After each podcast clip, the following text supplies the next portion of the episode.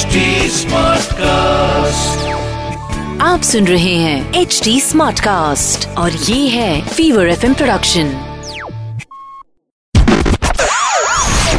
Chikna. The name is Chikna. A Chikna. Charlie चिकना क्या? बोले तो चौदह टक्का सर्विस टैक्स तो कर ही दिया। हैं? ये कभी किया? और सर्विस टैक्स होता क्या है? अबे गधे जब भी अपन बाहर खाना खाने जाते हैं तो होटल में लगता है ना एक्स्ट्रा चौदह टक्का।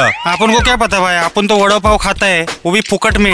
चुप कर मोबाइल बिल लाइट बिल नहीं भरता है उस पर सर्विस टैक्स लगता है चौदह टक्का। और अभी उस पर स्वच्छ भारत का भी आधा टक्का टैक्स जुड़ेला है आधा टक्का? आयला ऐसा क्यों? सरकार शायद खुद का अप्रेजल यानी सैलरी बढ़ा रही है। आयला मतलब कमाओ कम गवाओ ज़्यादा। भाई भारत हमारी माँ है ना? हाँ है ना। तो भाई माँ बच्चों से सर्विस टैक्स लेती है क्या?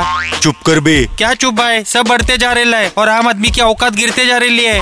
वो तो है लेकिन फ़िलहाल अपन के कंट्री में गंदे कचरे से ज़्यादा गंदे नेता को साफ़ करना बहुत ज़रूरी है। टैक्स ले लो लेकिन ये पैसा का इस्तेमाल सही ढंग से होगा उसकी उम्मीद करता हूँ। वरना ये तो ऐसी बात होगी कि स्वच्छ भारत टैक्स से देश का तो पता नहीं लेकिन आम आदमी की जेब ज़रूर साफ़ होगी हाँ हाँ लेकिन एक चीज़ तो हमेशा होते रहता है भाई। हम भरते हैं टैक्स और उन पैसों से मंत्री लोग करते हैं only relax. Chikna. Name is Chikna. A Chikna.